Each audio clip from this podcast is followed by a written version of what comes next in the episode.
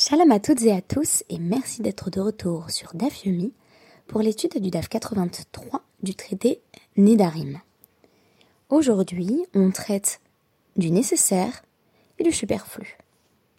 Fait surprenant sans doute, on trouve sous la plume de nombreux auteurs ce qui n'est plus, à mon sens, qu'un paradoxe de comptoir, à savoir que le superflu est plus nécessaire que le nécessaire. On pourrait citer René Barjavel, si dit Dieu. L'inutile et le superflu sont plus indispensables à l'homme que le nécessaire. Le chant du merle est inutile, la rose est superflue, le travail est nécessaire. Mais cette idée, qui semble revenir sur la définition même du nécessaire et du superflu, elle réapparaît aussi chez un Gustave Flaubert. Lorsque l'on apprend que le superflu est le premier des besoins, chacun croit y aller de son petit mot d'esprit. Ainsi, Gaston Bachelard précise que la conquête du superflu donne une excitation spirituelle plus grande que la conquête du nécessaire. C'est sa version, si l'on veut, de Gadol Hametzouvé, VOC. C'est-à-dire qu'on a plus de mérite quand on réalise une mitzvah à laquelle on est astreint, puisqu'il y a une excitation spirituelle, un plaisir, qui dérive du fait de faire une mitzvah que l'on n'a pas l'obligation de faire. Shakespeare également retirait à l'homme le superflu et voulu ôter sa part d'humanité, ou encore, dans l'âme humaine d'Oscar Wilde, le célèbre Nous vivons à une époque où le superflu est notre seule nécessité, qu'il faut cette fois-ci entendre comme critique, ainsi que cette citation le met en lumière. Dans le DAF, nous allons nous efforcer de proposer une définition du nécessaire et du superflu. Le but ne sera autre que de définir quel vœu, quel nédarim, un mari pourrait annuler pour sa femme. Le nécessaire, dans le cadre de notre Gemara, cela semblerait être, et vous vous souvenez de l'avis de Rabbi Yossé qui ne permet à un mari d'annuler que les vœux qui menacent directement la vie de sa femme, le nécessaire, disais-je donc, ce serait dans ce cadre le fait de pouvoir manger, par exemple. Mais et le superflu alors? L'est-il véritablement? On pourrait définir comme superflu le fait de pouvoir s'assurer qu'il y aura quelqu'un pour nous enterrer. En effet, il n'est pas évident que le sujet, une fois décédé, en reste un. M'est-il véritablement nécessaire d'être enterré? Pas vraiment, dans la mesure où on pourrait toujours avancer que je ne serai plus là pour m'en soucier. Et pourtant, fait très intéressant, on va également préserver ce qui semble être de l'ordre du superflu, mais en réalité ne l'est pas, c'est-à-dire qu'on va permettre à un mari d'annuler un vœu qui impose à une femme de ne pas pouvoir être enterrée comme il se doit. En d'autres termes, il se peut que la mémoire relève non du superflu, mais du nécessaire. Commençons par le nécessaire le plus évident, pouvoir se nourrir. On a une Mishnah qui nous précise, donc Matnissin, Konam Shaninehene la briotte. Eino yachola. Ve yacholahi le beleket shicha ufer. Cette Mishnah avance que une femme qui dirait je m'interdis par un vœu le konam de bénéficier de l'humanité entière, la briotte, les créatures, son mari ne peut cependant pas annuler son vœu. On comprend ici que la Mishnah reflète l'avis de Rabbi Yosef, qui affirme que chaque fois qu'une femme bénéficie d'une porte de sortie quelconque, qui permet à son vœu de se réaliser sans lui coûter la vie, on va retirer à son mari le pouvoir d'annuler son vœu. Notons cependant que le Rambam précise que cette Mishnah suit l'avis de Rabbi Yossé, qui est un avis minoritaire. Donc si on va dans euh, la Mishnah Torah, les lois des vœux 12.8, on constate que le Rambam va trancher contre cette Mishnah en nous disant que, en réalité, euh, le mari peut annuler son vœu, et c'est également ce qu'on va euh, retrouver dans le Shulchan Aruch, Yoredea, 234, 64 et 65. Revenons cependant sur notre Mishnah, avec l'idée que ça ne donne pas le dernier mot à la mais que c'est tout de même euh, une considération tout à fait importante. On nous dit donc, toujours en suivant l'avis de Rabbi Yossé, une femme qui dit je ne pourrai plus rien manger, son mari ne peut pas annuler son vœu, on a envie de dire car, veyecholahi, lehanot veleket parce qu'elle peut malgré tout, euh, si donc elle tombe, ce qui est tout à fait probable, dans une grande pauvreté, elle peut malgré tout bénéficier de la glanure, des épis de blé abandonnés et euh, de la PA, c'est-à-dire des coins du champ que euh, chaque propriétaire de champ se doit de laisser pour les pauvres.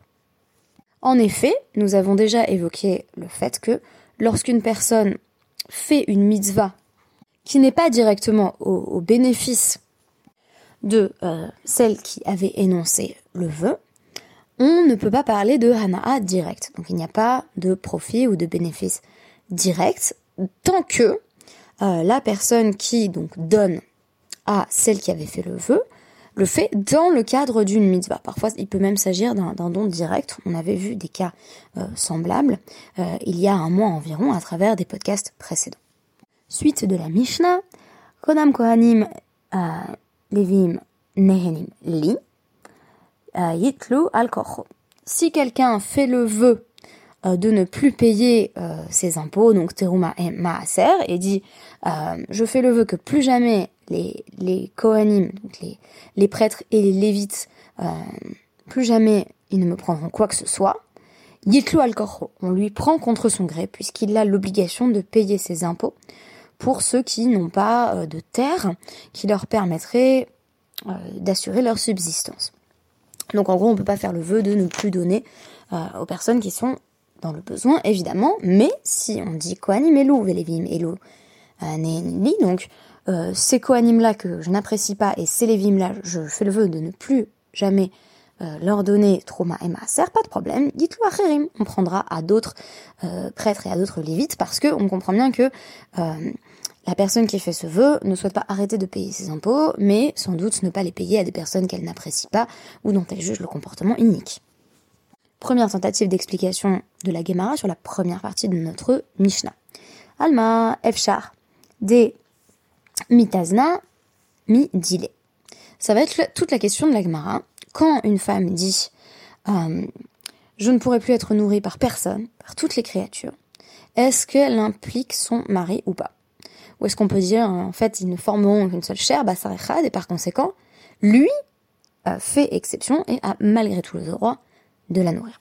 Alors, on commence par nous dire, bah, puisque la fin de la Mishnah nous dit, Yechola, Lehanot, puisqu'elle est obligée d'avoir recours euh, à la glanure, aux épis de blé abandonnés et au coin des champs, c'est bien que son mari ne peut pas lui donner à manger. Aval dit, Baal, Loachla c'est donc qu'elle ne mange pas ce que son mari pourrait lui procurer. Alma, Baal, Biklal, Briotou. De là, on pourrait comprendre que le mari rentre bien dans la catégorie de toutes les créatures, donc en gros l'humanité entière. Oula nous dit là-dessus, non, en réalité, le mari n'est pas concerné, mais la raison pour laquelle le mari lui-même ne peut pas annuler le vœu, c'est parce que elle peut, euh, même si lui ne pouvait pas l'aider pour une raison ou pour une autre, avoir recours à ses dons faits aux pauvres dans le cadre d'une société où euh, nombre de personnes sont donc, euh, des propriétaires terriens et peuvent par conséquent donner une partie de leur récolte et laisser le cours de leur champ. Le débat continue d'ailleurs jusqu'au DAF suivant, mais si l'on devait résumer, on dirait que pour Rava, Leolam Baal Breotu, le mari est compris quand elle dit plus personne, et d'ailleurs, euh, l'exemple qui va être donné dans la suite de la Gemara, c'est euh, une femme qui, qui fait vœu de chasteté. On nous dit euh, est-ce que ça implique son mari ou non? Tandis que Rav Nachman avance que le mari ne rentre pas dans la catégorie de tout le monde. Le cas échéant, va rikatane, nidgarsha, yechola, lehanot, beleket, Ce que la Mishnah vient de nous enseigner, c'est que quand bien même il divorcerait, à partir du divorce, euh, le mari serait inclus dans la catégorie du reste de l'humanité. Son mari ne serait plus euh, qu'un kidam pour elle. Donc elle ne pourrait plus bénéficier de lui non plus, mais elle pourrait encore avoir accès euh, à ses services destinés aux pauvres, que l'on appelle les ketchira ou père. Alors qu'est-ce que ça signifie? Eh bien ça nous rappelle que un mari ne peut annuler vis-à-vis d'un vœu que la partie qu'il concerne. On nous citait euh, plus tôt l'exemple euh, du mari qui souhaiterait par exemple annuler le vœu de chasteté de sa femme. Donc euh, une femme qui dit je ne veux plus jamais coucher avec un juif, on nous dit a priori elle vise spécifiquement son mari. Son mari peut lui dire j'annule le vœu sur la partie qui me concerne, ce qui est Ben mais il ne peut pas l'empêcher, à travers ce vœu, de euh, s'imposer une sorte de, de vœu de chasteté définitif. C'est un peu dans, les romans euh, classiques, c'est le fait de devoir aller au couvent, si vous voulez, à partir du moment où elle sera divorcée. Et on nous dit également, à partir du moment où elle est divorcée, même la partie qui le concernait à lui n'est plus en son pouvoir, il ne peut pas se prononcer là-dessus, et par conséquent, c'est comme si on nous disait que le vœu kickback in. C'est-à-dire que de nouveau, il s'applique à l'humanité entière, y compris le mari. En d'autres termes, euh, dans la vision de Rava, la femme peut véritablement s'opposer à toute l'humanité, y compris à son mari, en disant je ne veux plus tirer quoi que ce soit de qui que ce soit, que ce soit du point de vue sexuel ou du point de vue alimentaire, sachant que les deux sont présentés comme étant absolument essentiels, donc c'est le nécessaire. Une femme pourrait donc se percevoir comme un sujet totalement séparé, en disant j'inclus même mon mari dans ce rejet, tandis que pour Rav Nachman, on est plus sur une pensée de Bassar Echad, un couple plus fusionnel, dans lequel l'épouse, quand elle se sépare du reste du monde, euh, ne souhaite pas inclure son mari. Mais si le divorce euh, pointe le bout de son nez, là, Rav Nachman est conscient du fait que mari et femme redeviennent deux êtres séparés, et par conséquent, que le vœu que l'épouse euh, avait contracté concerne désormais l'ex-mari, lui aussi. Deux visions du couple en somme euh, qui me semblent à la fois opposées et complémentaires. D'un côté, euh, un couple où on aurait vraiment deux personnes séparées et très indépendantes, de l'autre côté, une forme d'interdépendance pensée à partir de la notion de Bassar Echad, l'idée qui veut que le couple ne formerait qu'une seule chair et qui serait peut-être une seule entité à. Je pense qu'on retrouve beaucoup ces, deux modèles, ne serait-ce que dans la vie quotidienne, à travers les, couples qu'on connaît. Il y en a qui sont beaucoup euh, toi et moi contre le monde entier, et d'autres euh, un peu colocs. Euh, nous, on est plutôt colocs. Donc, donc voilà, c'est assez intéressant de, de voir émerger ces deux modèles, quoi qu'il en soit à travers la Mishnah, on présuppose que euh, donc le mari contre l'avis donc de, Rabbi Yossé qui est exprimé dans la Mishnah, le mari va pouvoir annuler la partie qu'il concerne. Euh, nous avons rappelé que dans tous les avis, un mari peut annuler un vœu qui met directement en danger la vie de sa femme, donc qui la prive du nécessaire.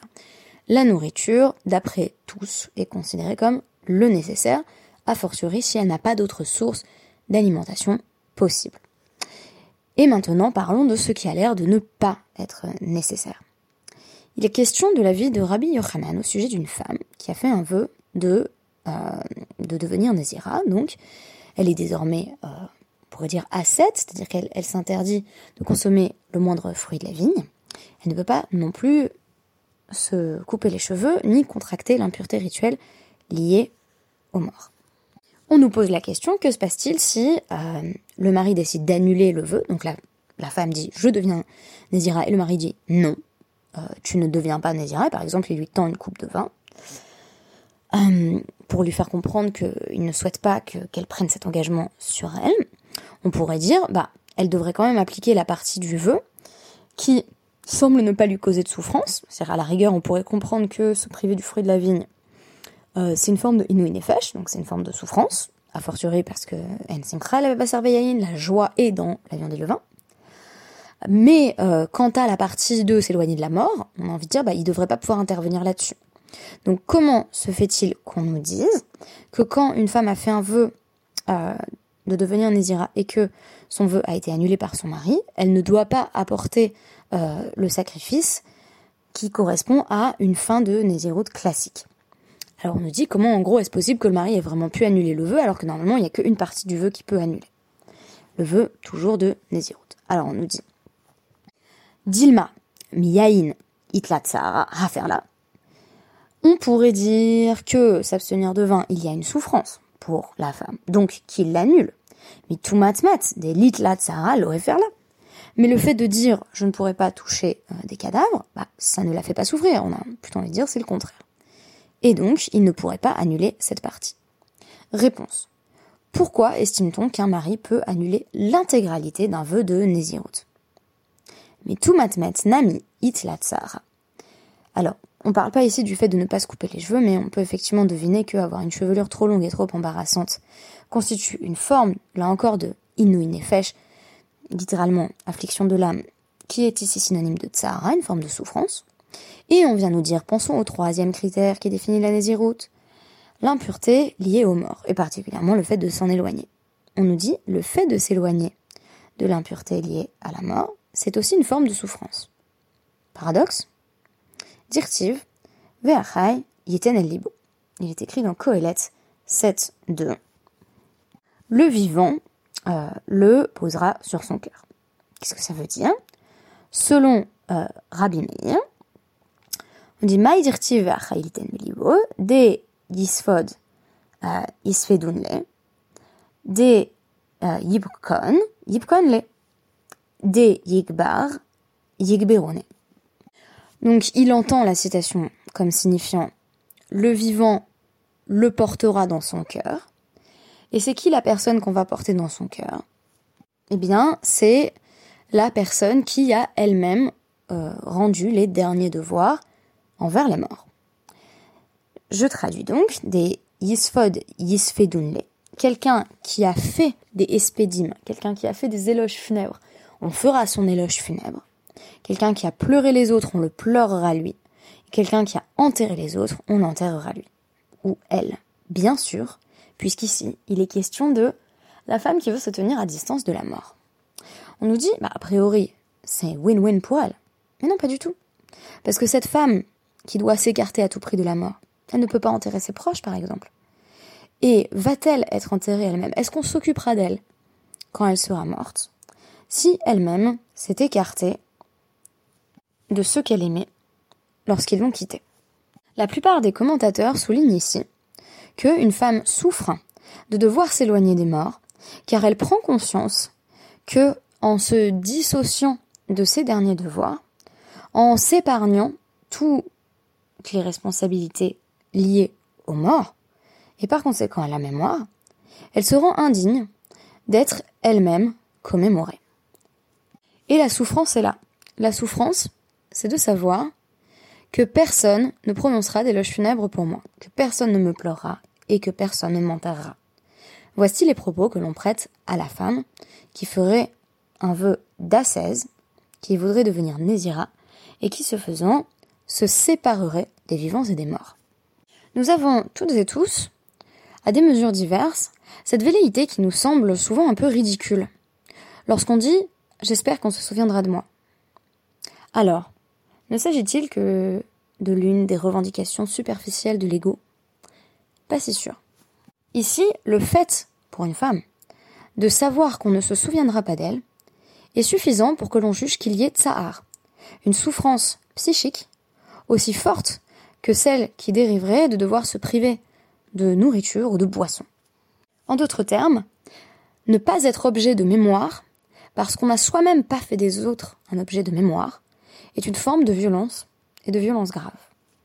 Le superflu n'est donc pas là où on pensait le trouver. Merci beaucoup et à demain.